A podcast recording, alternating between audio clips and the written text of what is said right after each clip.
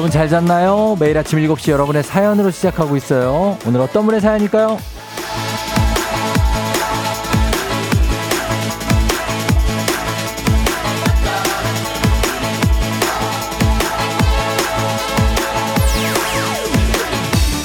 김유진님, 쫑디 저 출근 5일째 되는 날이에요. 집에서 혼자 듣다가 출근길에 콩으로 댓글 보면서 함께 들으니까 왠지 새롭고 재밌네요. 취업 준비하던 시절에는 아침마다 이 시간이 힐링 타임이었는데 이제는 힘나는 시간이에요. 항상 감사합니다.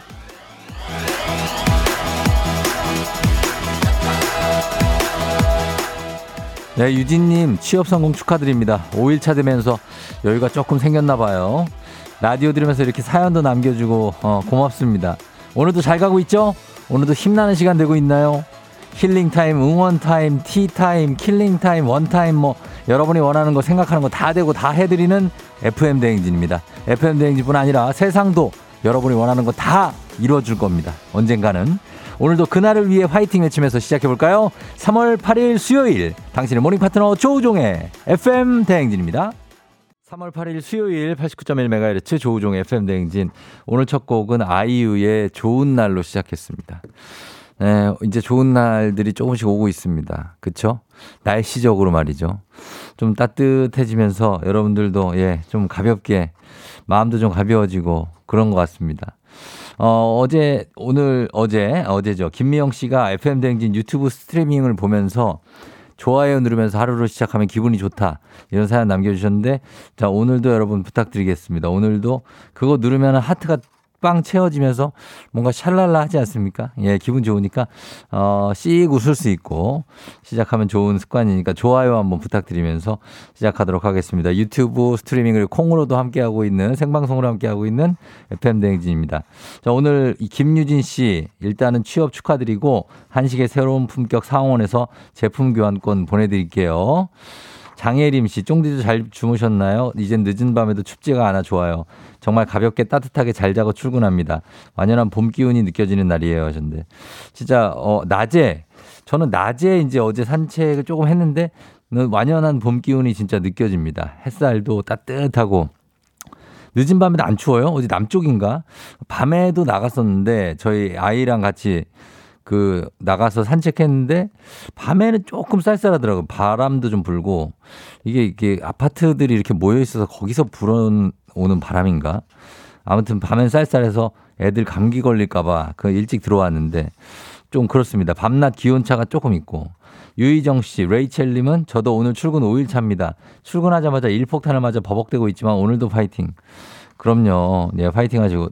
동시에 5, 5일 차네요. 두 분 다, 유진 씨도. 인여진 씨, 쫑디 전 백수된 지 한 달째 되어 갑니다. 배터리가 다시 다 돼서 재충전하면서 지내는데 놀아도 바빠요. 하루 종일 89.1과 함께해서 너무 좋아요. 좋은 하루 되세요. 하셨습니다.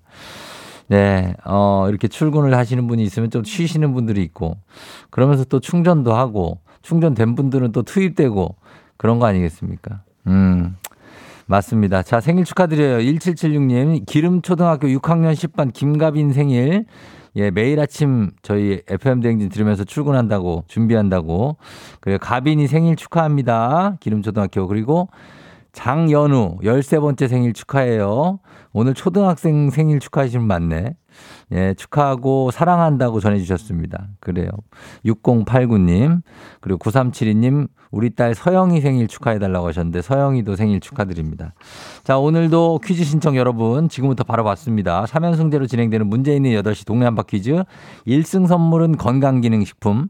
2승부터 2승 공기청정기, 3승이면 20만 원 상당의 백화점 상품권이 여러분께 갑니다. 맞출 때마다 선물이 계속 늘어나서 쌓이는 거죠. 어, 오늘은 분, 분당의 하하맘님께서 또다시 3승을 저지하면서 지금 2승을 준비하고 있습니다. 하하 어머니, 하하맘 대결 한번 해보고 싶다 하시는 분들 말머리 퀴즈 달아서 단문 50원 장문병원에 문자 샵 8910으로 신청하시면 되겠습니다.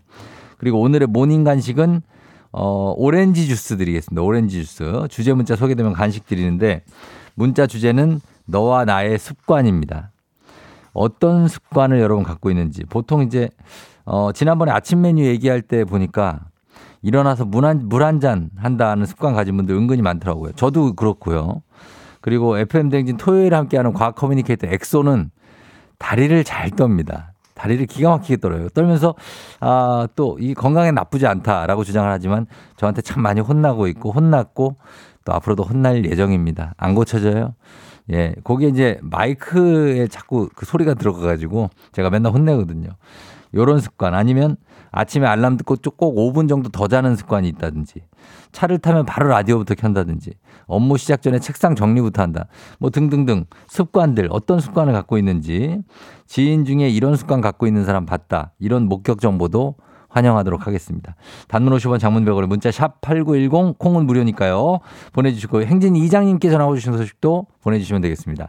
자 그럼 오늘 날씨 어떨지 한번 알아보겠습니다. 기상청에 최영호 시 전해주세요.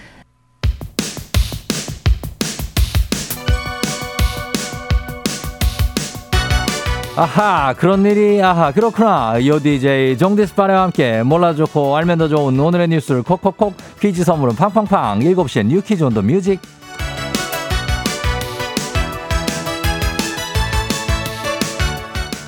뉴스 퀴즈 음악 한 번에 챙겨보는 일석삼조의 시간. 오늘의 new quiz 바로 시작합니다.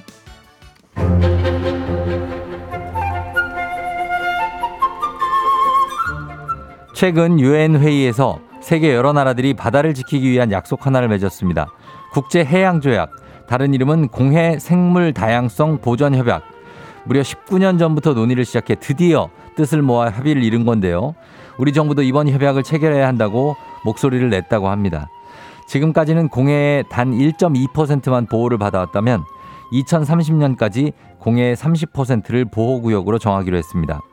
공해를 보호하다 보면 기후 위기를 막는데도 도움이 되겠죠. 조약이 실시되면 보호구역에서는 어획량, 항로, 심해, 광물 채굴 등의 제한이 생기고요. 그러다 보면 자연스럽게 고래나 바다 거북 같은 바다 생물들의 서식지나 삶도 보호받게 될 전망입니다. 공해 보호를 위한 법적 체계가 갖춰진 건 이번이 처음인 만큼 바다 환경의 길이 남을 역사적 합의라는 평가입니다. 아이들 키우시는 분이라면 로타바이러스 들어보셨죠? 영유아의 95%가 5살 전에 최소 한 번 이상은 걸린다는 감기처럼 흔한 바이러스 질병인데요. 고열과 구토, 설사를 일으키고 전염병도 강해서 면역력이 약한 영유아에게는 치명적일 수 있습니다. 하지만 그간 로타바이러스 백신은 선택 접종으로 분류돼 평균 20에서 30만 원이 드는 약간은 부담스러운 접종 비용, 보호자가 전액 부담해 왔는데요. 이제는 무료로 맞을 수 있습니다. 정부가 이번 주부터 생후 2개월에서 6개월 아이들에게 로타바이러스 백신 무료 접종을 시작했습니다. 이미, 이미 1차를 유료로 맞았더라도 남은 2, 3차 무료로 맞을 수 있고요. 국내 백신 두 종류 중 하나를 선택하시면 됩니다. 전국 보건소 어디서든 맞을 수 있다고 하니 접종을 희망하는 분들은 예방접종 도우미 누리집 홈페이지에서 가까운 접종기관을 찾아보세요. 자, 여기서 문제입니다. 우리 가족 깨끗한 물 닥터피엘과 함께하는 7시 new quiz. 오늘의 문제 나갑니다. 2030년까지 공해의 30%를 보호하는 국제 해양 조약 협약이 이루어졌습니다. 바로 이곳 회의에서 세계 여러 나라들이 모여서 약속한 건데요. 1945년에 전쟁 방지, 세계 평화 유지를 위해 설립된 국제기구인 이곳은 어디일까요? 1번 UN, 2번 나사, 3번 WBC. 정답 아시는 분들 음악 듣는 동안 단문 50원 장문 100원 문자 샵 8910 무료인 콩으로 정답 보내주시면 됩니다. 정답자 다섯 분 추첨해서 저희 선물 나가요. 자, 음악 들으면서 여러분 정답 받아볼게요. 음악은 유, UN 파도.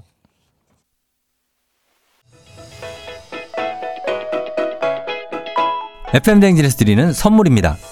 아름다운 식탁 창조 주비푸드에서 자연에서 갈아 만든 생와사비.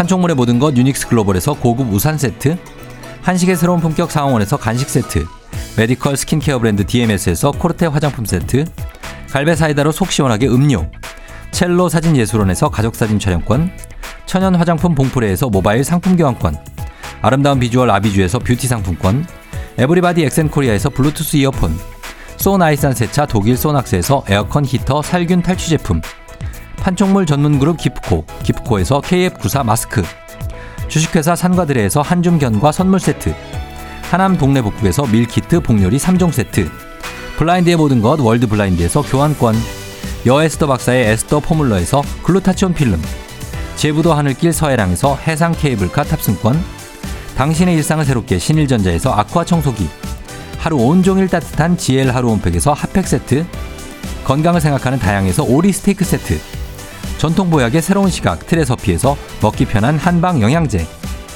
판촉 사은품 전문기업 하나원 비즈마켓에서 카우프만 프라이팬 세트. 제과 명장 송영광의 명장텐 베이커리에서 소금빵 시그니처 세트. 톡톡톡 예뻐지는 톡스앤필에서 마스크팩과 secret 티팩트. 줄기세포 배양액 화장품 더세린에서 anti-aging care HC 세트. 디저트를 디자인하는 케이크 드라마에서 폭탄 카스테라 4종 세트 주식회사 창원 H&B에서 내 몸속 에너지 비트젠 포르테 파라다이스 스파 도고에서 스파 입장권 강창구 찹쌀 진순대 포장 전문점에서 즉석 조리식품 inner beauty 올린 아이비에서 쾌변엔 순사기지 뼈 건강 플러스를 드립니다. 조우종의 FM 댕진 보이는 라디오로도 즐기실 수 있습니다. KBS 콩 어플리케이션 그리고 유튜브 채널 조우종의 FM 댕진에서 실시간 스트리밍으로 매일 아침 7시에 만나요.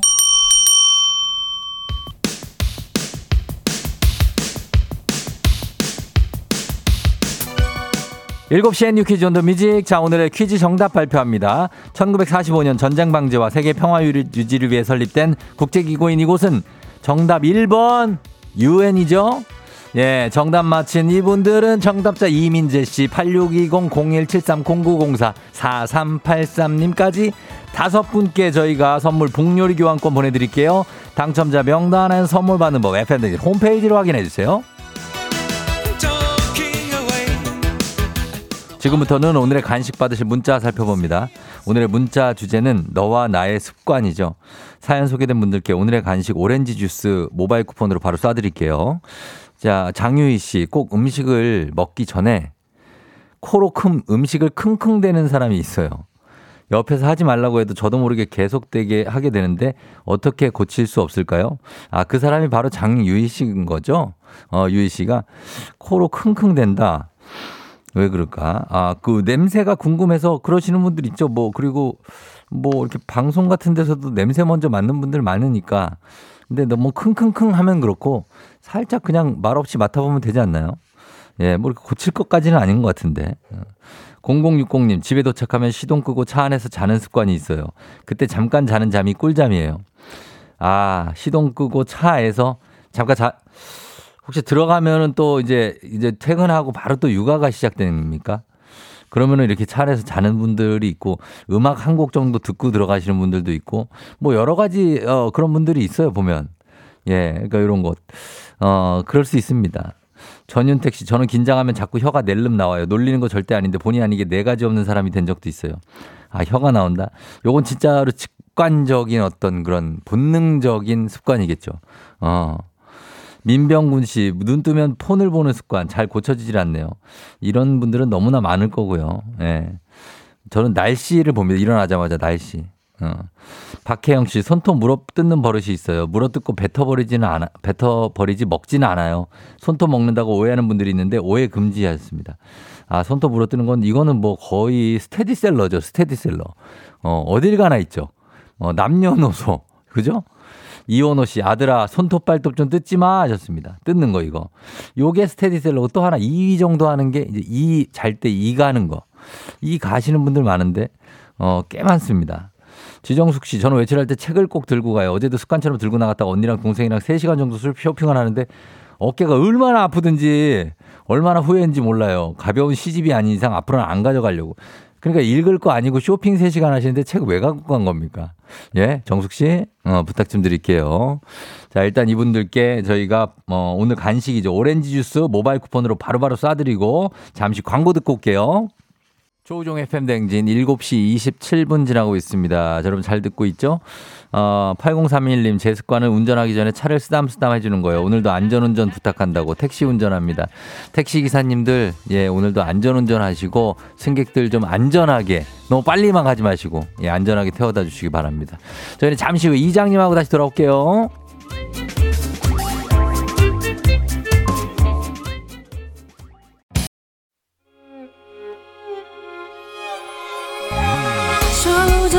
조정 나를 조정해줘. 조정 나의 조정 나를 조정해줘. 하루의 시절 정도가 간다. 아침엔 모두 FM 댕진. 기분 좋은 하루로 FM 댕진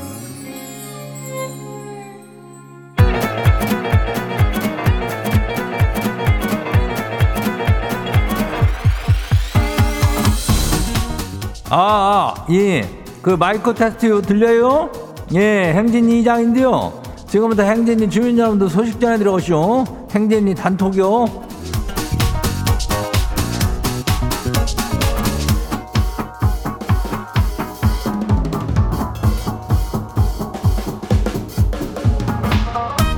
그래요, 행진이 단톡 소식 다 들었쇼? 어, 이, 저, 그 동네 한 바퀴 좀 하려. 맨날 뭐 노상 얘기하지만은 어제도 삼성이 안 나왔쇼. 이게 있어 삼성이 쉽지가 않어. 가만 보면은 그쵸? 예, 그래서 2승까지는 잘들 가는데 삼성은 은근히들 많이 좀 탈락을 해요. 그래서 오늘은 저기 하하맘이요. 어, 융두옥정은 아니고 여기는 분당 사람이요. 예, 아무튼 이 양반이 2승 도전하니까 그저 인전 나는 그 어렵다는 삼성이 자신 있다 뭐 내가 하면 해보겠다는 주민이 있으면은 바로 신청하면 돼요. 이 말머리 퀴즈 이렇게 달고 문자가 샤프고 89106 단문이 50원이 장문이 100원이 예, 우리 우리가 행진이 오늘 사연 소개된 주민들한테는 그 뭐요 견과류 선물 세트 나가요. 예. 그래 우리 행진이 단톡 바로 한번 봐요. 첫 번째 가시기 봐요. 6985 주민요. 이장님 복학생 선배가 점심시간마다 한 입만 이래요. 아니 초딩도 아니고 대학생인데 아직도 나 한 입만 이게 뭐래요. 아니 본인은 친근함의 표시라고 그러는데 후배 입장에서는 이게 뭐라고 할 수도 없고 짜증만 쌓여가요. 이걸 어떻게 대처해야 되는 거예요? 이 한 입만들은 참 우리 어 입만이들 이 입만이들은 항상 어딜 가나 있어. 예, 나 한 입만 그거 한 입을 주면은 내가 한 입이 모자르게 된단 말이오. 그 생각을 해야지. 내가 딱 요걸 먹어줘야지 내 양이 되는데 한 입만 하면은 우리는 피해가 막심하니까 어디 가갖고 한 그릇을 그냥 시켜서 한 그릇을 시켜 먹어요. 제발 좀 부탁해요. 어? 어, 그렇게 뭐 약간 너무 쪼잔하게 짠돌이처럼 그러면 안 돼. 어, 하나 시켜 먹어요. 어, 다음 봐요. 두 번째 것이 봐요. 쑥국 쑥국 주민 하시오. 어, 이장님 지가요. 날씨도 이제 쪼까 따뜻해지고 그래가지고 아침마다 저 드라이하기도 귀찮고 그래요. 그래서 머리를 짧게 잘랐거든요. 근데 그러니까 인, 저 회사 사람들이 근디하고 그러니까 하고 인자는 한 번에 쓰는 게 아니요. 이 사람이 충청도 사투리로 안 써본 사람이구만. 근디 아니면 그러니까 아니면 인자는 인자는 거기 그 중에 하나만 쓰면 되는겨. 아무튼 그래요. 근디 그러니까 인자 회사 사람들이 실현당했냐고 뭐 산에 들어가려고 하냐고 자꾸 말고 놀리고 그래요. 아니 남의 머리 왜 이렇게 관심들이 많대요? 확 그냥 삭발해 버릴까요? 아니요 왜 이렇게 갑자기 급발진하고 그래요? 예? 아니 그냥 머리 짧게 깎고 그래갖고 그걸 놀리면 안 되지. 딱 보고선 왠지 뭔가 저기 그 이름이 뭐요?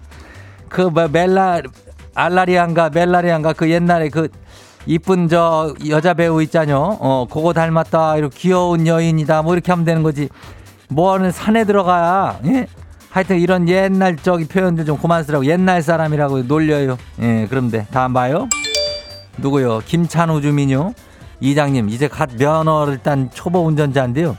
어제는 아빠가 한잔 한다고 데리러 오라 그러고 오늘 엄마가 또 회식이라고 데리러 오래요. 지가 대리기사인지 아들인지 모르겠슈. 자꾸 이러면 저 독립한다 그럴까요?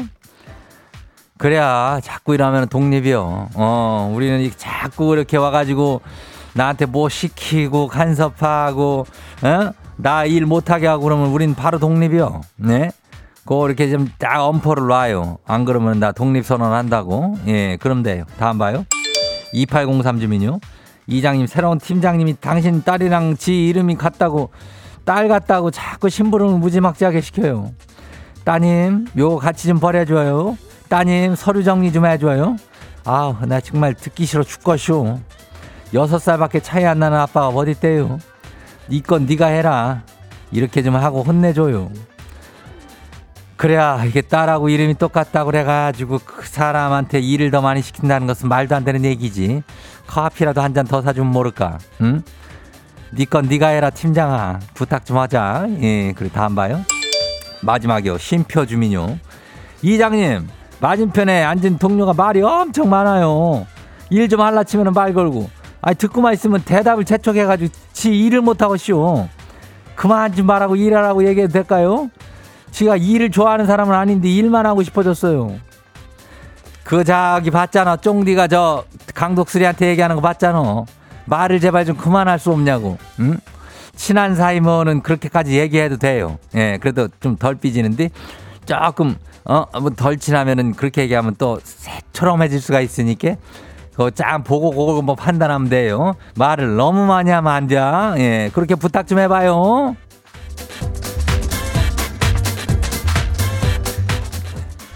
오늘 행진이 가족들 소개된 행진이 가족들한테는 견과류 선물 세트 챙겨드려요. 그리고 행진이 단통 매일 열리니까 행진이 가족들한테 알려주고 싶은 정보나 소식 있으면은 행진이 말머리 달아주 일로 보내주면 돼요. 그리고 안오키 씨가 김종호 사랑하는 남편 생일 축하한대요. 예, 그리고 누구요? 9965 딸 윤서 생일 6살 복덩이 생일 축하한다 그래. 윤서 생일 축하야. 그리고 우리 단문이 50원이 장문이 100원이 문자가 샵 8910이니까 많이 보내야 돼요. 그죠? 콩은 무료예요. 일단 우리 노래 듣고 올게요.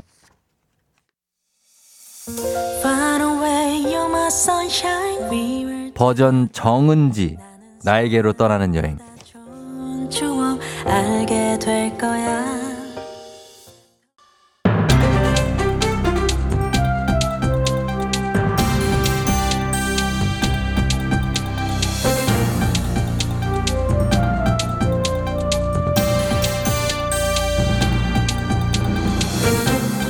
안윤상의 빅마우스 저는 손석 회입니다.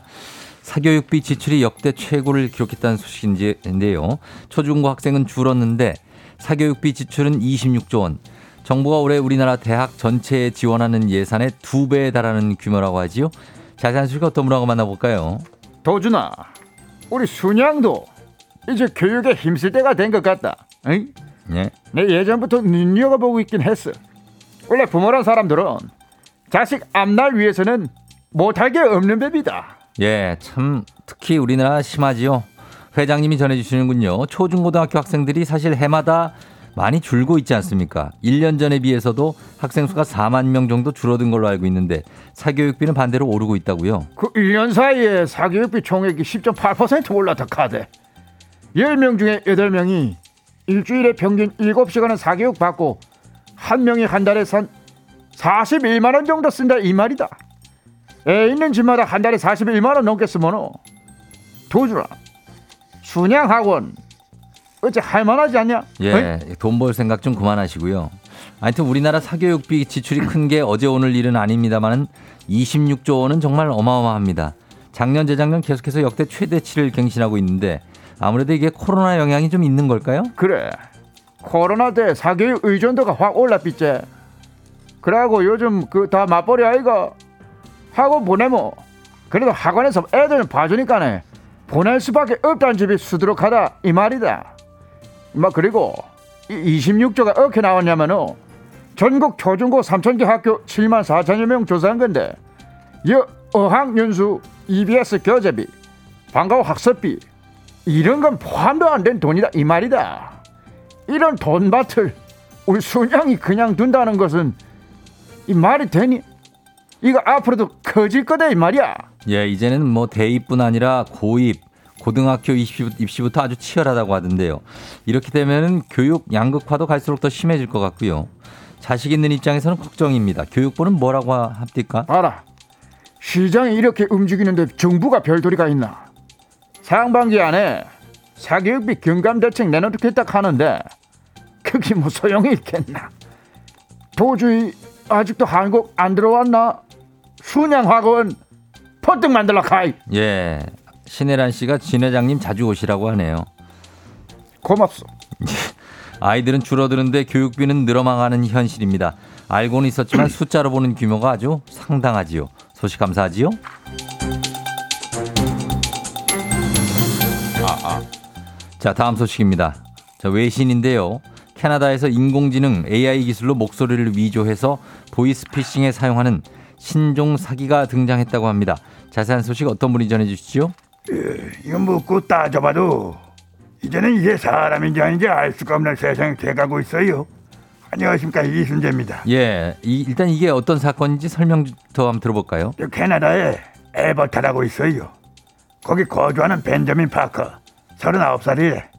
이 벤저민 파커의 부모님이 보이스피싱을 당한 거야. 자, 자식이 39살인 자녀를 둔 부모님이면 연세가 좀 있으셨겠지요?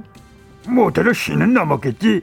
그럼요. 아무튼 이 사람들한테 내가 당신들 아들 변호사인데 파커 얘가 지금 교통사고를 내서 한 사람이 그 숨졌다. 그래가지고 지금 수감이 돼 있다. 이렇게 전화를 한 거야. 예, 40살 아, 자녀인데 당연히 쉬는 넘었겠지요. 예수는 넘었겠지. 그렇겠죠. 10살 때 낳진. 않았으니까요. 예. 말하고도 나도 좀 이상하더라. 이상하시지요, 선생님도. 이상했어. 예, 그러니까요. 예, 아무튼 뭐 이게 부모님 입장에서는 그런 전화를 받으면은 참 철렁하지요, 마음이. 그러면서 아들을 바꿔준다고 바꿔줬어. 바꿨는데 아들 목소리로 법원 심사 전까지 2천만 원 보내줘요. 이랬다는 거야. 어 근데 이걸 비트코인으로 달라고 그랬대. 아, 요거 비트코인에서 여기서 조금 여기 걸리는 데요, 이거. 그렇지. 예. 어, 근데 분명 아들 목소리가 맞거든.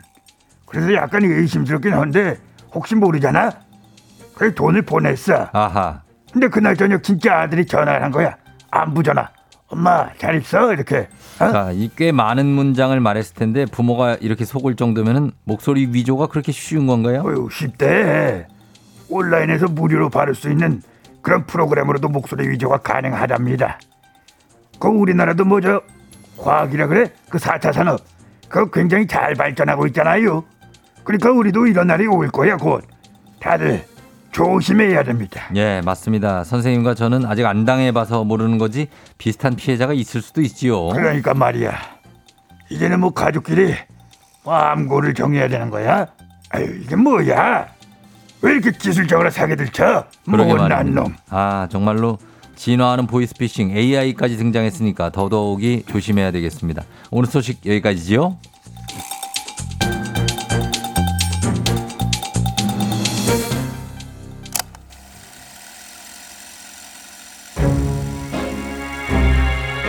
레드벨벳 Feel My Rhythm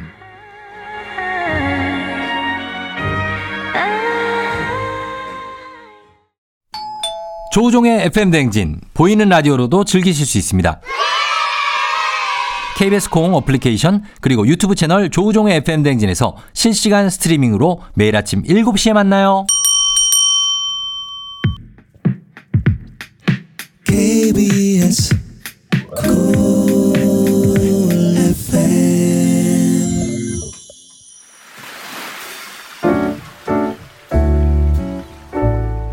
마음의, 소리.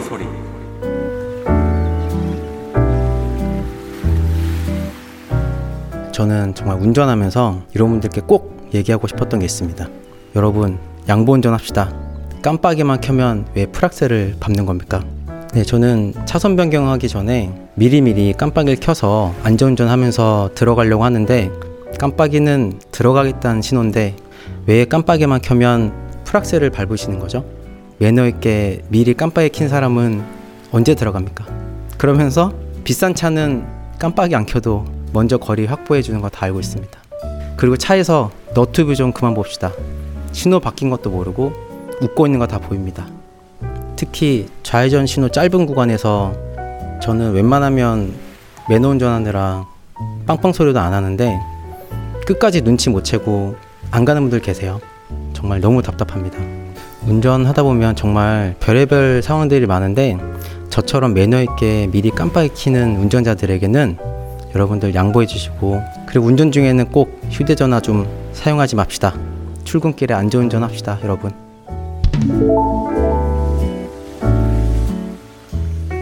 자, 오늘은 김지웅님의 마음의 소리였습니다. 마치 뭔가 공익 선도 캠페인과 같도 같은 예, 굉장한 매- 마음의 소리. 우리 지웅님께 저희가 카스테라 3종 세트 보내드리겠습니다. 3874님이 동감 제청한다고. 6589님, 아, 풀엑셀, 풀악셀이라니. 어, 그리고 어, 생생정보통님, 깜, 깜빡이 켜는 분은 감사하죠. 깜빡이도 안 켜고 막 끼어드는 몰상식한 분들이 너무 많다고. 아, 요즘엔 이런 분들이 많지는 않죠. 예, 그냥. 아, 너무 공감한다고. 좀 끼워달라고. 초보는 무섭다고. 3637님. 예, 끼워주고. 그러니까 끼워주든지 아니면 빨리 가려고 그런 걸 수 있어요. 오해하지 마시고. 끼워주든지 아니면 내가 빨리 간 다음에 들어가라. 근데 앞표를 넣어줘야 되니까. 어, 그럴 수 있다. 운전만 하면 진짜 스트레스 받을 일 너무나 많죠, 여러분. 예, 알고 있습니다. 좌회전 신호 짧은데 이것도 너무 공감가. 앞에서 어, 유튜브 보다가 못 가시는 분들이 있어요. 그러면은 전체 차가 다 한 방 한 신호에 아무 차도 못 갈 때가 있습니다. 환장합니다, 진짜. 예, 김민주 씨가 왜 미안합니까? 김민주 씨, 우리 서로 미안할 때가 있고 또 미안함을 느낄 때가 있는 겁니다. 뭔 얘기야? 아, 아무튼 김지욱 씨 감사하고요. 예, 매일 아침 이렇게 속풀이 한번 하시면 되겠습니다. 하고 싶은 말씀 원하시면 익명 삐처리 음성 면접 다 해드리고 선물도 드립니다. 카카오 플러스 친구 조우종의 FM 댕진 친구 추가하시면 자세한 참여 방법 볼 수 있으니까 많은 참여 부탁드리고요. 자, 3부 문제 있는 8시 동네 한바 퀴즈 있습니다. 퀴즈 풀고 싶은 분들 말머리 퀴즈 달아서 샵 8910 단문 50원 장문벽으로 문자로만 신청할 수 있어요. 여러분 신청해 주시고요. 저희 음악 듣고 퀴즈로 돌아올게요. 인크레더블 타블로 진우션 오빠 차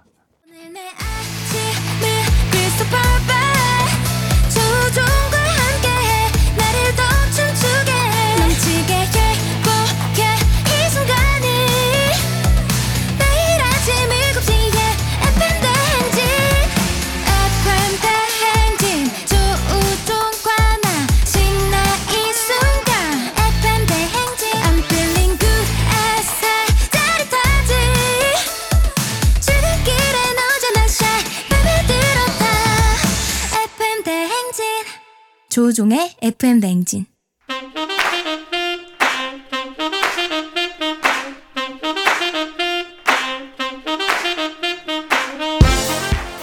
바쁘다 바빠 현대사회 나만의 경쟁력이 필요한 세상입니다. 눈치식 순발력 한 번에 길러보는 시간 경쟁이 꼽히는 동네 배틀 문제 있는 8시 동네 한바 퀴즈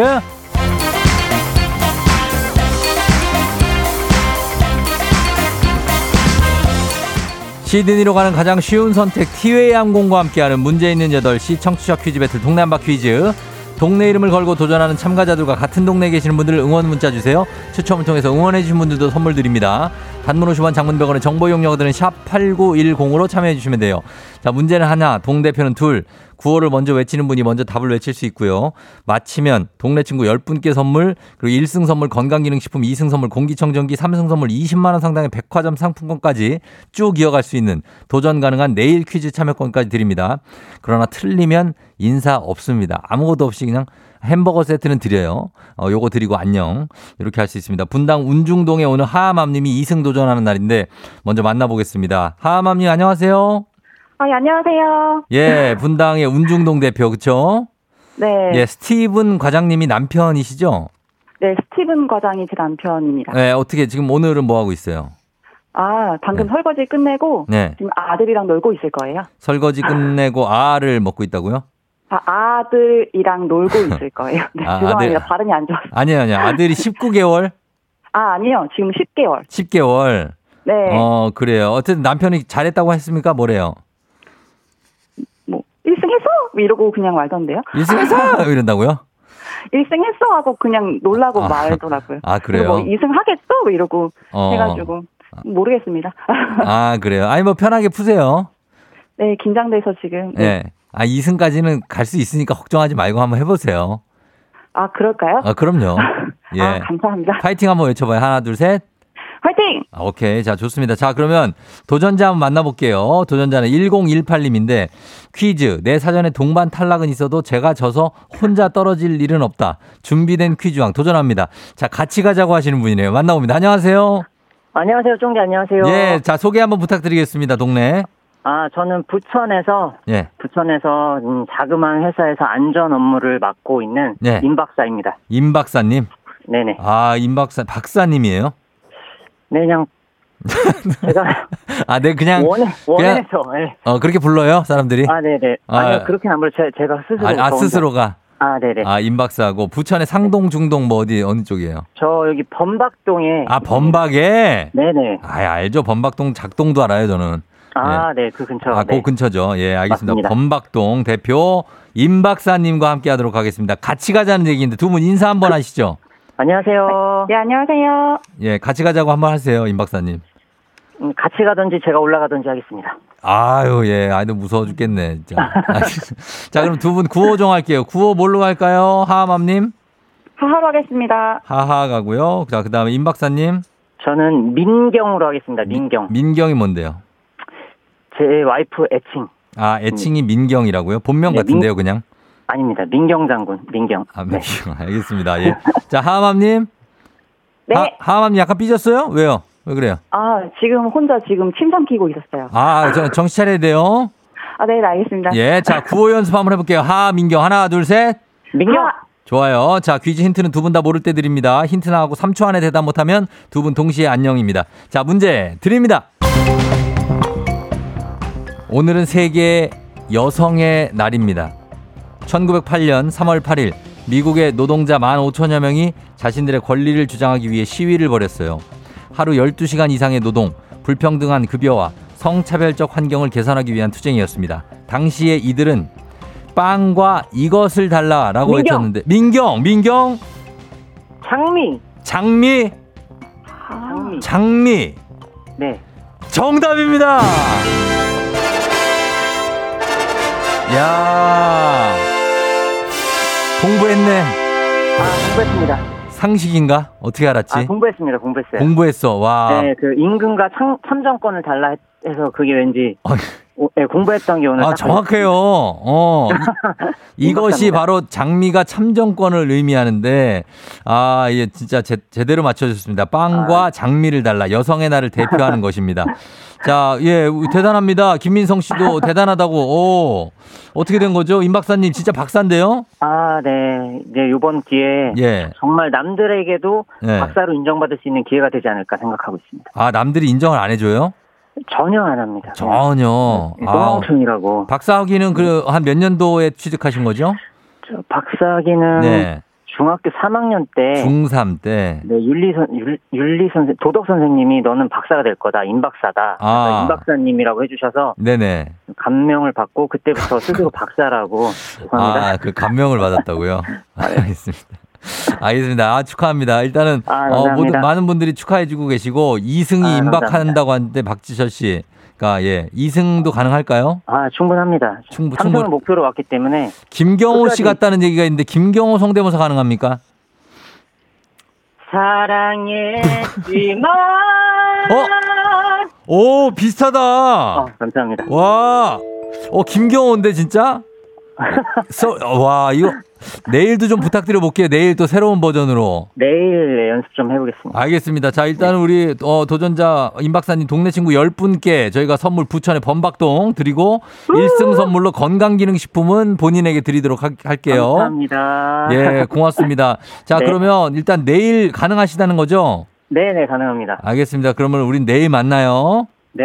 예, 사랑했지만 한번 더 하면서 갈게요. 안녕. 사랑했지만 야야야.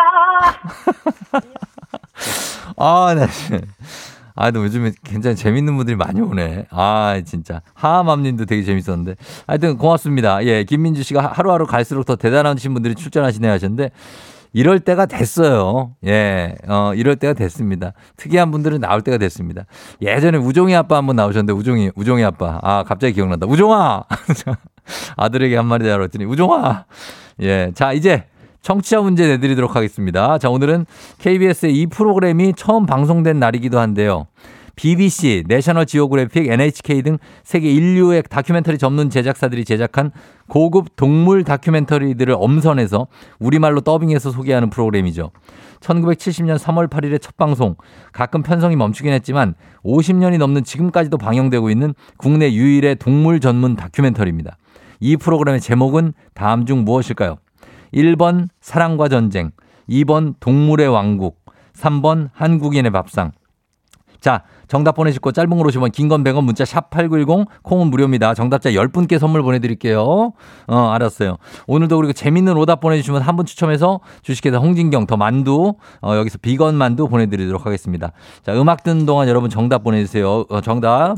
자, 음악 갑니다. 김경호의 사랑했지만 예. 아, 김경호의 사랑했지만 들었습니다. 예, 굉장하네요. 아, 내일은 이 풀 버전을 임 박사님께서 불러주실 수 있을까요? 어, 그렇습니다.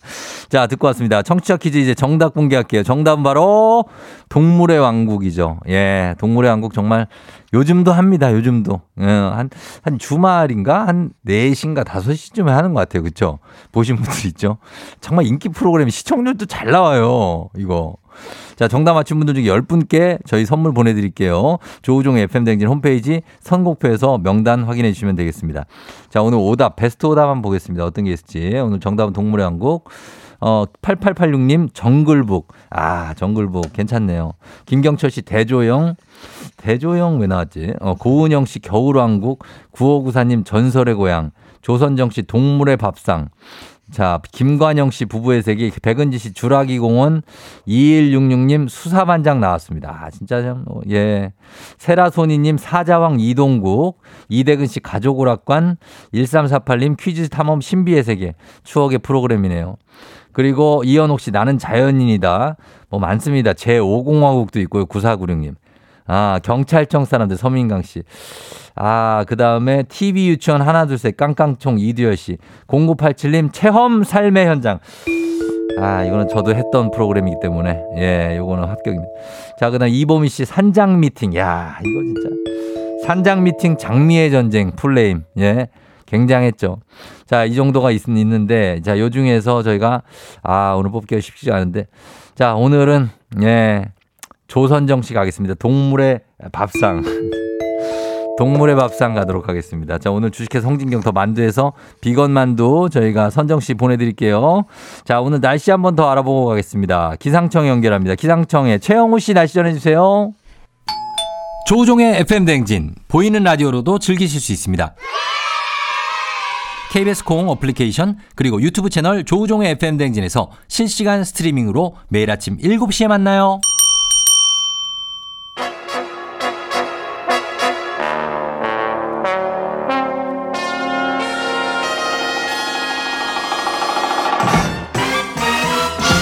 간추린 모닝뉴스 자 블리블리 범블리 KBS 김준범 기자가 출연합니다. 김준범 기자. 네, 안녕하세요. 예. 저도 뭐 이제는 딱히 할 애드립이 또 없네요. 언제나 이제 헬기로 등장을 하시고 예, 하늘의 예. 공기가 시원합니다. 시원하시고요. 예. 예. 요즘 구리 날씨는 어때요? 요즘 항상 미세먼지 끼어 있어요. 구리 미세먼지 좀 구리 예. 껴 있고. 어, 그래도 네네네. 이때 지하철 타고 왔어요 오늘. 오늘 지하철 타고 왔습니다. 예, 그래요. 밥도 잘 챙겨 먹고 해요. 네네. 예. 자, 오늘은, 오늘도 역시 이 소식부터 시작을 해보도록 하겠습니다. 일제 강제동원 피해자 배상 관련해서 한일 두 나라가, 아, 합의를 했지만 후폭풍이 상당합니다. 네. 일단 정부는 피해자 배상 절차를 시작했죠. 예, 뭐, 다 아다시피 그제 이제 월요일 날 발표한 이후에 뭐, 각 종 논란, 비판, 뭐, 거기에 대한 반박, 재반박, 후풍폭이 엄청 나죠. 예. 아마 계속 될 것 같은데, 그렇죠. 일단 어쨌든 뭐 정부는 이대로 간다. 이제, 고한다라는 거고, 예. 그 계획의 뼈대가 이거잖아요. 일본이 배상하는 게 아니고, 예. 우리나라 정부 아래에 있는 재단에서 그렇죠. 그 재단에 이제 우리나라 기업들이 돈 돈을 내면 음. 출연을 하면 그 돈으로 이제 그 피해자들에게 대신 배상을 한다 이 이제 컨셉이잖아요. 예, 그래서 예. 어쨌든 그 재단 측이 그 예. 배상을 하게 될 재단 측이 그 피해자들에게 이제 우리가 대신 배상해도 되겠습니까라는 동의를 음. 받아야 되기 때문에 예. 그 피해자분들이 이제 면담을 이번 주부터 시작을 한다고 합니다. 음. 그래서 당장 이제 대법원 확정 판결까지 나와가지고 예. 어, 일본의 배상금을 받아야 하는 그 피해자니 피해자 어르신들이 15명 정도 있고요. 예. 이분들이 받아야 될 배상금이 법적으로는 이제 네. 판결금에다가 이자까지 더해서 한 40억 원 정도 되는데 음. 이 15분에게 40억 원을 예. 일본 정부가 낸 돈이 아니라 예. 어, 우리나라 기업들이 낸 돈으로 배상해도 되겠습니까? 라는 음. 이제 동의 절차를 구하는 게 이번 주부터 시작이 될 것 같고요. 예. 지금 15명 40억 원 판결이 확정된 것이고 아직 예. 이때 똑같은 피해자들인데 현재 판결이 진행 중인 분들도 있는데 음. 그분들까지 다 하면은 예. 한 140억 원 정도 어. 그런 배상액이 나올 것 같긴 합니다. 그 네네. 부분들에 대한 동의 절차가 이 음. 반란 저, 저 어떤 반발 속에서도 이번 주에 이제 시작이 될 것 같습니다. 그래요. 어, 이게 좀 재단에 우리가, 우리 기업들이 돈을 내서 그걸 우리 피해자들한테 준다는 얘기인데 예. 돈을 낼 기업은 지금 정해진 건가요? 사실 이 부분도 이제 정확하게 정리가 안 됐습니다. 그러니까 재단은 중간에 일종의 중개인일 뿐이고 예, 예. 돈을 내는 기업들, 돈을 네. 받아가는 그 피해자들 이 양쪽에 다 이제 동의를 받아야 하는 건데 일단 예. 피해자 쪽에서는 반발이 상당하기 음. 때문에 이제 동의가 순조로울 거냐 굉장히 그러니까요. 의문이 들고 있고요. 예, 예. 그럼 반대로 돈을 누가 낼 거냐, 예, 누가 어느 냅니까? 기업이 낼 거냐도 사실 안 정해졌어요. 아. 정부는 사실 기업들이 예. 예. 전에 1960년대 일본이 냈던 그 한일 보상금 일부 그 소액을 예. 받았던 기업들이 이제 보호하는 차원에서 예, 예, 예. 좀 알아서 좀 내달라. 어, 그게 그렇죠. 음. 한 16개 정도의 기업이라고 하는데 자발적인 기여를 기다리고 있는데 사실 이게 약간 좀 옆구리 찌르는 겁니다. 그러니까 지금 음. 상황에서 자발적이라고는 부르지만 사실상 좀 자발적이라고 자발적이기는 힘들겠죠. 예, 기업들이 예. 이걸 무시할 수는 없고 사실상 어. 이제 내게 될 것 같은데 그 절차도 아직은 이제 현재 진행이 되지 않았기 때문에 예. 기업들을 접촉해서 동의를 받고 일종의 기부금, 기여금을 받는 절차도 조만간에 이제 시작이 될 것 같습니다. 음. 지금 이거 뭐 어쨌든 여기까지 진행이 된 경과를 말씀해 주셨는데 여기에 대해서 반대가 많은 것 같아요 보니까 왜냐면 예, 아무래도 일본에 사과가 예. 없었다는 점이 그렇죠. 가장 크죠. 예. 그래서 그거를 어떻게 접점을 찾아야 될 것 같은데 이 돈은 내가 받지 않겠다는 그 95세 할머니도 계시고 예. 어떻게 해야 됩니까 이거? 이게 사실 뭐 간극이 너무 커가지고 예. 과연 접점이 찾아지겠느냐라는 음. 비관적인 전망이 사실 많습니다. 사실 어제 이제 윤석열 대통령이 예. 이제 공식적인 설명을 했죠. 그 윤석열 대통령의 워딩을 그대로 옮기면 예. 피해자의 입장을 존중하면서 동시에 한국과 일본의 이익과 미래를 음. 모색한 결과가 이번 이제 합의 결과 발표다라고 이제 어쩔 수 없다 이해해달라 이런 그 입장을 냈는데 반대로 예, 예. 아까 말씀하신 대로 일부 피해자분들 같은 경우에는 굶어 죽어도 그 돈 안 받겠다. 음. 그러니까 그, 이 양쪽 강경하네요. 입장만 들어봐도 너무 간극이 크기 때문에 음, 예. 사실 뭐 배상금이 어디서 나오느냐는 사실 뭐 기술적으로 좀 처리할 수 있다고 쳐도 예. 일본의 사과가 전혀 없다는 점이 이제 아무래도 정서를 가장 자극하는 부분이거든요. 그렇죠. 이거를 사후에 어떻게 좀 치유해 갈 것이냐가 참 엄청난 과제가 될 것 같긴 합니다. 어, 일단 맞습니다. 이게 국민 정서가 전체적으로 우리가 신경이 쓰이는 부분이기 때문에 아무래도 네네네. 예, 이게 좀 길게 갈 것 같고 찬반 논란도 어, 쉽사리 식진 않을 것 같네요. 우리나라에서 일본이라는 이슈는 항상 뜨겁기 때문에 맞습니다. 네, 좀 쉽지 않을 것 같긴 예, 합니다. 아무튼 역사의 일부분을 지울 수 없기 때문에 자 다음 뉴스는 5월쯤부터는 마스크 의무가 모든 곳에서 완전히 해제될 가능성도 있다고요? 예, 지금은 뭐 사실 실내에서 마스크 의무는 해제는 됐, 됐습니다만 뭐 대중교통이나 뭐. 병원 이런 의료기관에서는 어. 의무적으로 착용을 해야 되잖아요. 맞아요, 그 예. 착용 장소들이 남아 있는데 예, 그마저도 모두 해제하고 음, 마스크를 완전히 벗는 걸 지금 정부가 얘기를 꺼내기 시작했고요. 예, 어, 지금 추세대로라면 5월쯤에 네. 5월쯤에 이제 그 현- 현재 남아 있는 큰 격리가 두 개죠. 그러니까 일부 지역에서는 마스크를 의무적으로 써야 한다. 뭐 대중교통이나 병원 이게 하나가 있고 예, 여전히 지금도 감염이 되면 7일 격리가 있는데 네. 두 가지 그 두 가지 남아 있는 마지막 어떤 허들을 다 없애버리자라는 논의를 시작하고 있고 음, 그게 한 5월 말쯤 5월쯤부터 시작할 걸로 예상이 되고 있습니다. 그래서 구체적인 계획을 이달 안에 정부가 발표한다고 하니까 예. 이번 달 안에 확정이 되면 예. 사실 5월부터는 완전히 그 어떤 코로나 방역이 없어지는 예. 어떤 시기도 시작될 수 있을 것도 같습니다. 음, 알겠습니다. 자, 그리고 어, 반도체 재고율이 역대 최고치로 치솟았다고요? 근데 재고율이라는 게 이제 그런 네. 거예요. 우리나라 삼성전자나 SK 하이닉스가 반도체를 많이 만들어서 수출을 많이 해서 우리나라가 그걸로 먹고 살잖아요. 예. 반도체를 100개를 만들면 네. 그 100개가 팔리는 게 아니라 음. 150개, 200개가 그 반도체 창고에 그대로 쌓여 있는 겁니다. 예, 그걸 예. 재고율이라고 하는데 예. 재고율이 256%까지 올라가서 어. 근 30년 만에 최고치로 올라갔고요. 예. 이거는 재고율이 높아진다는 거는 반도체는 열심히 만들지만 음. 이게 안 팔린다는 얘기거든요. 그렇죠. 남들이 사가지 않기 때문에 네, 그러니까 네. 지금 이렇게 수출이 안 돼가지고 적자를 계속 보고 있다는 것에 어떤 그 음. 가장 잘 보여주는 징표고 예, 예. 재고가 조만간 해소될 기미가 없기 때문에 예. 수출 부진에 계속 큰 우려가 될 전망입니다. 알겠습니다. 여기까지 듣겠습니다. 지금까지 김준범 기자와 함께 했습니다. 고맙습니다. 예, 내일 뵙겠습니다. 네. KBS Cool FM 조우종 FM 댕진 8시 26 20분 지나고 있고요. 여러분 잘 듣고 있죠? 6816님이 우종 씨 아침 방송 하시는 줄 몰랐어요. 건설기계 배우러 아침 일찍 나오다 보니 듣게 되네요. 재밌게 잘하시고 듣기 좋네요. 수고하세요. 이러고선 또 내일부터 안 들을 거죠. 아, 예, 안 되는데. 예, 6816님 계속 좀, 좀 부탁 좀 드리겠습니다. 아, 출근 시간이니까요. 김수현 씨 어제 회식해서 오늘 전철 타고 들어갑니다. 차 없이 대중교통 이용하면서 이렇게 댓글도 남기고 좋네요 하고서 내일부터 안 들으면 안 됩니다. 예, 내일도 좀 부탁 좀 드리면서 잠시 후 저희는 최태성 쌤과 함께 별별 히 스토리 역사 이야기로 다시 돌아올게요.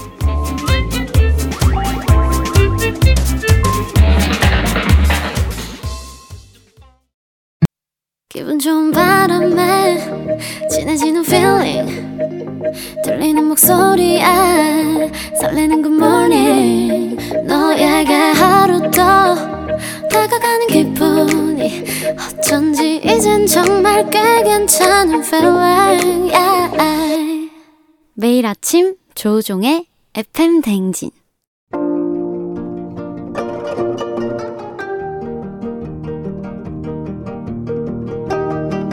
별별 히스토리를 모르거든 역사에 대해 논하지 말라. 재미있는 역사 이야기 별별 히스토리.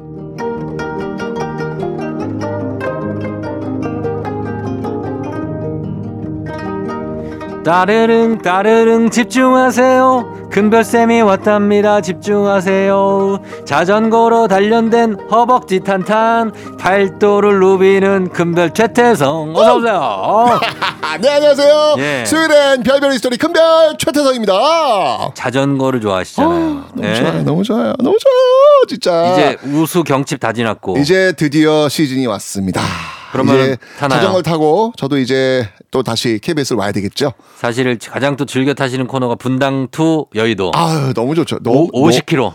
특히 이제 한강으로 딱 들어오는 그 순간 네. 와 아, 너무 멋있어요. 기가 막혀요. 기가 막혀요. 음. 예. 또 아, 여의도 오는 방향도 좋지만 그 반대편 방향 있잖아요. 저기 네. 양수리 쪽 양수리 이쪽 방향. 쪽 미사. 아, 너무 멋있어요. 아, 나 진짜 너무 멋있죠. 좋아. 아, 정말 제가 네. 어, 이 한강을 타고 이 자전거를 탄다라고 하는 네. 예, 그걸 누- 누린다라고 하는 게 네. 이렇게 행복할 수 없습니다. 네, 어. 이제 그 시즌이 왔습니다. 행복하다. 바빠가지고 이제 탈 수 있겠어요. 그러니까요. 예, 네, 참. 그러니까 이제 좀 일을 어, 어떻게 그렇습니다. 자 오늘도 퀴즈로 한번 시작해 볼까요? 네, 오늘 퀴즈 갑니다. 자, 조선 성종 때 완성된 조선의 법전은 무엇입니까? 음, 자, 보기 나갑니다. 1번 속대전, 2번 경국대전, 3번 대전 통편, 4번 대전 회통. 5번 마과 회통.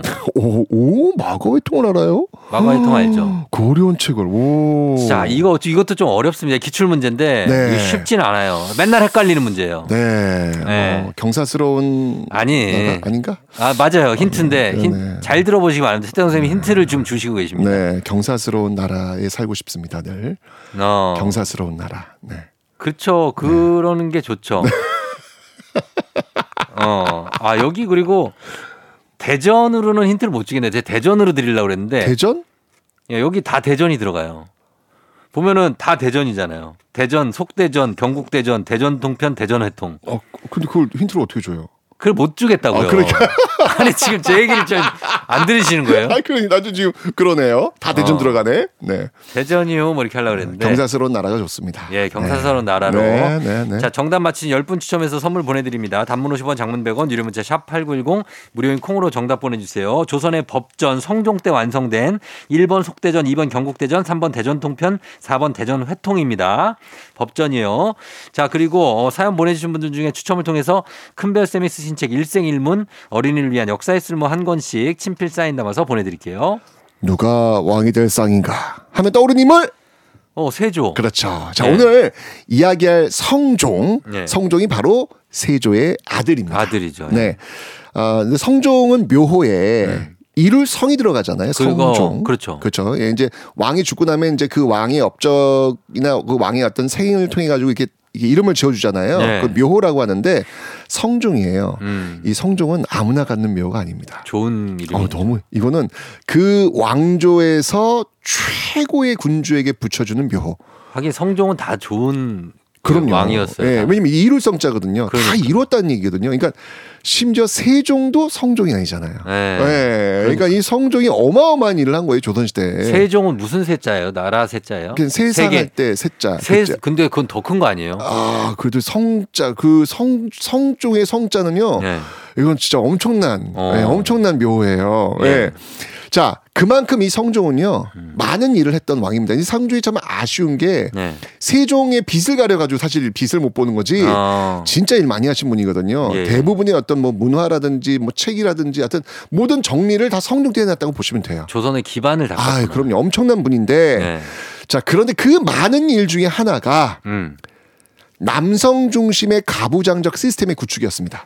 아, 그거를 구축하셨다고요? 네. 그러니까 이건 지금 시선으로 보면 뭐야? 라고 네. 할수 있겠지만 이건 그 당시의 관점에서 보셔야 되는 거예요. 음. 그 당시는 이게 굉장히 중요한 그런 과제이자 숙제였습니다. 음. 왜냐면 조선은 성리학의 나라잖아요. 예. 성리학의 나라에서는 서열을 늘 구분 짓는 어. 각각의 위치에서 그, 그 위치에 맞게 분수에 맞게 사는 것이 이상 사회를 보는 게 성리학 사회예요. 예. 예. 그래서 이제 성리학적 관점에서 보면 어. 이거는 남성 중심의 가부장 사회는 어찌 보면 당연한 현상이자 문화였습니다. 이 당시에는요. 어. 그걸 완성시킨 왕이 성종이라는 거예요. 아, 그래요? 자, 어떻게 이루어졌는지 한번 보도록 하겠습니다. 어. 자, 성종의 유교적 가부장적 사회 만들기 프로젝트 하나.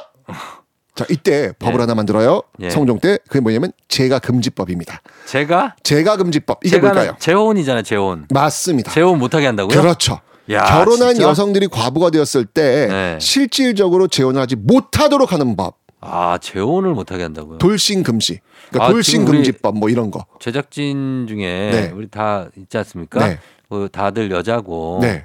성종 싫어한다고 지금. 아, 그러니까 뭐, 그러니까 우리 관점 보면은 그럴 수 있어요. 성종 예, 그럴 수 싫다. 있어요. 그럴 수 있어요. 이 우리 관점이 본다면. 근데. 중요한 건 이거는 조선 시대입니다. 조선 시- 성리학의 나라, 유교의 나라, 조선 시대입니다. 유교의 나라. 자, 이 재혼 금지법이 뭐냐면, 예. 그러니까 재혼을 하면, 그러니까 남자들은 또 재혼할 수 있죠. 남자들 할수 있어요? 할 수 있죠. 근데 여자들은 안 되는 거예요. 아, 만약에 진짜? 재혼을 하면 그 자식들이 고위 관료가 될 수 있는 길, 음. 문과 시험을 볼 수 없도록 해놨어요. 아, 자격 박탈. 치명적인 걸 또. 그러니까 이거 이거 그러니까 선택해야 돼요. 재혼을 하려면 사랑이냐 자식이냐. 자, 동거 됩니까? 동거는 되죠. 동거돼요? 동거는 되죠. 아, 동거하면 되지. 뭐 재혼까지 가. 동거했다가 어, 그 당시 피임 기수도 없어요. 아이 나올 수밖에 없어요. 사실혼. 아니 그러니까 사실은 그런 게 그럼 그럼 첩이지. 아, 그런 아, 거예요? 그럼요. 예. 아. 그럼 자식한테는 그 첩의 자식이 돼서 서울이 되는 건데. 곤란해지는구나. 예, 그렇죠. 일단 예. 알겠습니다. 제가 금지법. 네. 예. 그러니까 이 시대의 여성으로서는 정말 곤혹스러운 선택지에서 음. 자신의 삶을 포기해야만 하는 상황으로 강제로 내몰리게 되는 거예요. 아니 남편이 만약에 네. 결혼하자마자 전쟁터에 나가서 죽었어? 어 그래도 못해요? 못해요. 아 그럼 어떻게 평생 어떻게 그렇게 살아요? 그렇게 살아야 돼요.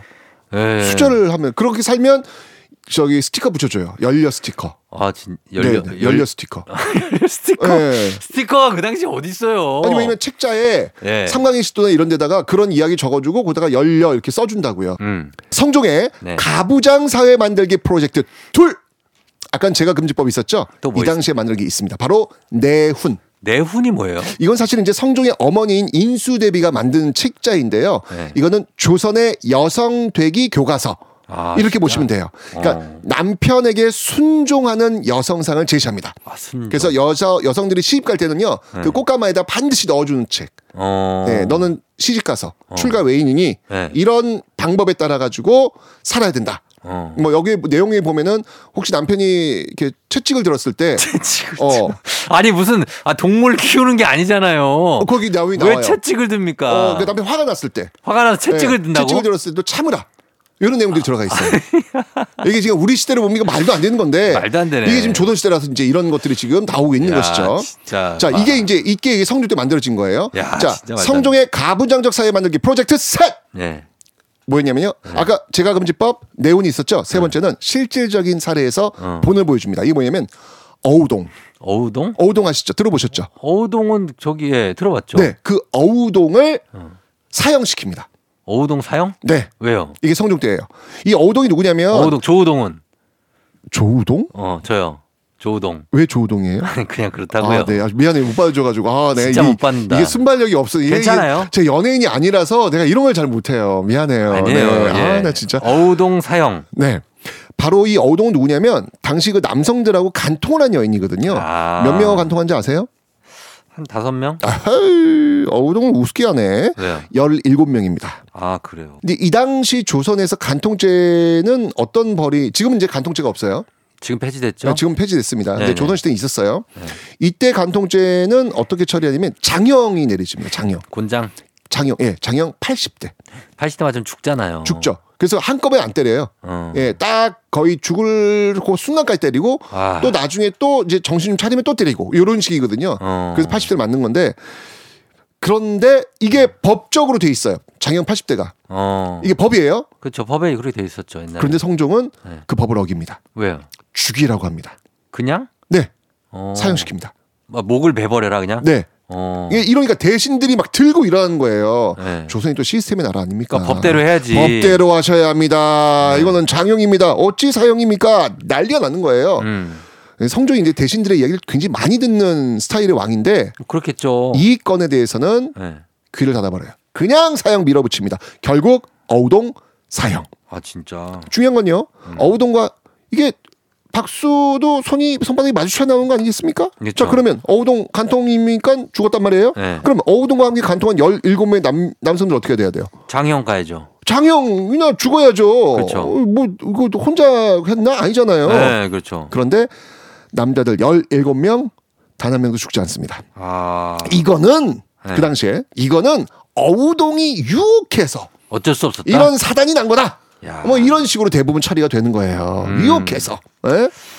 음, 시대 좀 착오적인데 지금 지금으로 봐서는 아유, 그러니까 지금 이게 말도 안 되는 얘기들이 지금 막 벌어지고 있는 거예요. 그때는 이런 일이 네, 이게 어우동, 그러니까 어우동을 사형을 시킨 거예요. 어우동 자, 사형. 분명히 장형인데도 불구하고 급을 올려가지고 사형을 시킨 거죠. 성종이 일부러. 네. 자, 성종의 가부장적 사회 만들기 프로젝트 네 번째 네. 아내, 아내 아내 윤씨 사형. 아내요? 아내 왕의 아내 말하는 거예요? 네. 왕, 왕비? 네, 네, 네. 왕비를 사형을 시켜요? 맞습니다. 무슨 잘못을 했길래? 이게 바로 그 유명한 패비 윤씨 사건. 아 패비 윤씨 사건. 네. 네, 예. 성종은요 계속해서 이 아내 윤 씨가 자신을 독살하려 한다, 막 어른들을 제대로 모시지 못한다, 막 교양이 없다, 막 갖은 이유를 들어가지고 신하들한테 나 이 아내랑 못 살아, 나 이 아내 폐위시킬 거야, 음. 라고 막 계속 이야기를 하는 거예요. 네. 결국은 폐위시켜서 쫓아내죠.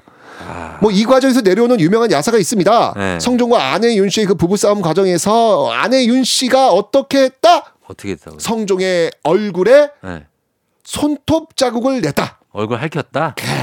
그 임금의 용안에 네. 손톱 자국을 냈다 핥혔다 어. 라고 하는 그 유명한 야사가 있지 않습니까 아주 드라마에 예. 아주 그냥 극적으로 나오는 그런 장면인데 예, 예. 자 어쨌거나 중요한 건 실록엔 이런 기록은 없습니다 없어요. 전설 따라 삼천리 아무튼 이렇게 폐위를 시키니까 연산군이 나온 거네요.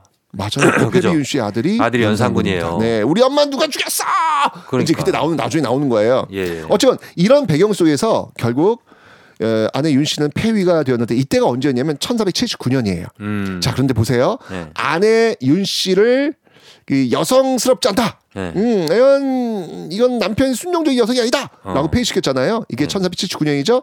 바로 그 다음 해가 1480년. 네. 이 1480년에 어우동을 사형시키는 거예요. 어. 그리고 2년 뒤 1482년에는요. 바로 그 패비 윤 씨 음. 쫓아냈잖아요. 쫓아냈죠. 사약까지 내립니다. 아 사약을. 야, 이때 뭐 신하들이 막 결세 반대하죠. 음. 왜냐면 이거는 아니 남편한테 좀 순종하지 않았다고 해서 음. 그래 사형인 뭐건 너무하지. 쫓아내는 것까지야 그렇다고 쳐. 그럼 귀양 보내면 되지. 예, 뭐 저기 뭐냐 그 선대 그 세종 때도 며느리 어, 그러니까. 쫓아냈으니까 뭐 봉씨나 뭐, 뭐. 이렇게 했으니까 그럴 수 있다 쳐. 네네. 근데 그렇다고 해서 이게 사약을 내려서 죽일 사안은 아니지 않습니까? 전혀 아니죠. 그죠? 음. 그러니까 신하들도 이거는 아닙니다라고 이제 격렬히 반대하지만 성종은요 어우동 사형 때처럼 2년 전에 있었던 그 어우동 사형 때처럼 또 밀어붙여요. 음. 결국 죽입니다. 자, 야, 이거는 좀. 도대체 성종은 왜 네. 어우동도 음. 또 자신의 아내 윤 씨도 이렇게 무리하게 법을 무시하면서까지 죽였을까? 어, 그러니까 자기 생각에 강한 어떤 남성 중심의 사회를 건설하고자 하는 그런 야심이 있지 않았을까요? 맞습니다. 네. 이건 뭐냐면 성종이 세우고 싶었던 만들고 싶었던 나라가 있었던 거예요. 그게 뭐냐면 남성에게 남편에게 순종적이 못한 여성을 엄벌하는 그런 모습을 통해 가지고 자신이 그리는 그 유교적 성리학적 가부장적 사회를 완성시키는 어떤 그런 의지 이런 의지가 예. 있었던 것이죠. 거기 심취했었네, 완전. 아, 그러니까 나름대로 이제 그 시대의 그 틀에 있는 거예요. 그렇죠. 네, 그 시대의 틀 속에서 나름 성종은 최선을 다하고 싶은 그런 마음이 어. 있지 않았을까라는 생각도 들더라고요. 음. 결국 이제 이 모습이 자리를 잡아가면서 더욱더 그 여성 억압적 시스템은 강화되었고요. 음. 이것이 성종 이후 수백 년 동안 이어지게 된 겁니다. 그러네요. 그러니까 이게 정말 이 수백 년 동안 여성들 이 땅에 살고 있는 여성들은 굉장히 그 억압적 규제 속에서 살 수밖에 없는 음. 네, 그런 모습들이 만들어졌는데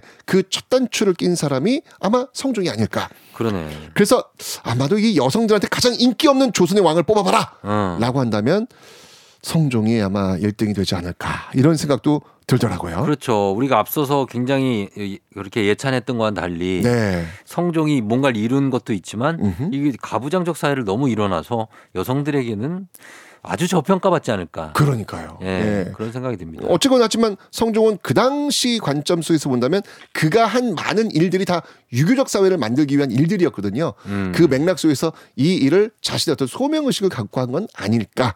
음. 하지만 역사적으로 이제 해석이 들어갈 때는 네. 헐 이제 이런 식으로 이제 가게 되는 거죠. 그렇죠. 네. 예, 역사적 해석은 좀 다를 수 있는 거죠. 그러니까요. 자, 알겠습니다. 이렇게 성종 얘기를 들어봤고요. 저희 음악 듣기 전에 퀴즈 한번 다시 한번 내주시죠. 네, 자 오늘 퀴즈 나갑니다. 조선 성종 때 완성된 조선의 법전은 무엇일까요? 1번 속대전, 2번 경국대전, 3번 대전 통편, 4번 대전 회통. 네, 정답 아시는 분들 단문 50원 장문 100원 유료 문자 샵 8910 무료인 콩으로 정답 보내 주시면 됩니다. 저희 음악 듣고 올게요. 원더걸스, Girls, Girls. 원더걸스의 Girls, Girls 듣고 왔습니다. 자, 이제 오늘 별별 히스토리 퀴즈 정답 발표할 시간입니다. 오늘 정답은 2번 경국대전입니다. 경국대전이죠. 예, 요거 자주 나오는 거니까 외워두시면 좋죠. 그렇죠. 이게 시험에 진짜 잘 나와요. 많이 나와요. 네, 경국대전. 성종하면 경국대전. 대전 회통 이런 거는 그 대종회통은 네. 흥선대원군. 흥선대원군. 대전 통편은 정조. 정조 때. 속대전은 영조. 그렇죠. 시험에 진짜 잘 나와. 요거까지 외워두시면 진짜 좋죠. 맞습니다. 요, 요걸로 나올 수도 있으니까. 네, 네, 네. 예. 자, 오늘 정답 선물 받으신 분들, 그리고 큰별쌤의 책 일생일문, 그리고 어린이를 위한 역사의 쓸모 받으실 분들 명단, FM등진 홈페이지에서 확인해 주시면 되겠습니다. 자, 큰별쌤, 오늘도 고맙습니다. 대한민국 여성 만세! 김범수 나타나. 조종의 팬댕진 수요일 오늘은 여기까지입니다. 저희는 끝곡으로 자이언티의 노래 이 곡 나가면서 마무리하도록 할게요. 여러분 오늘도 모두 골든벨 울리는 하루 되시길 바랄게요.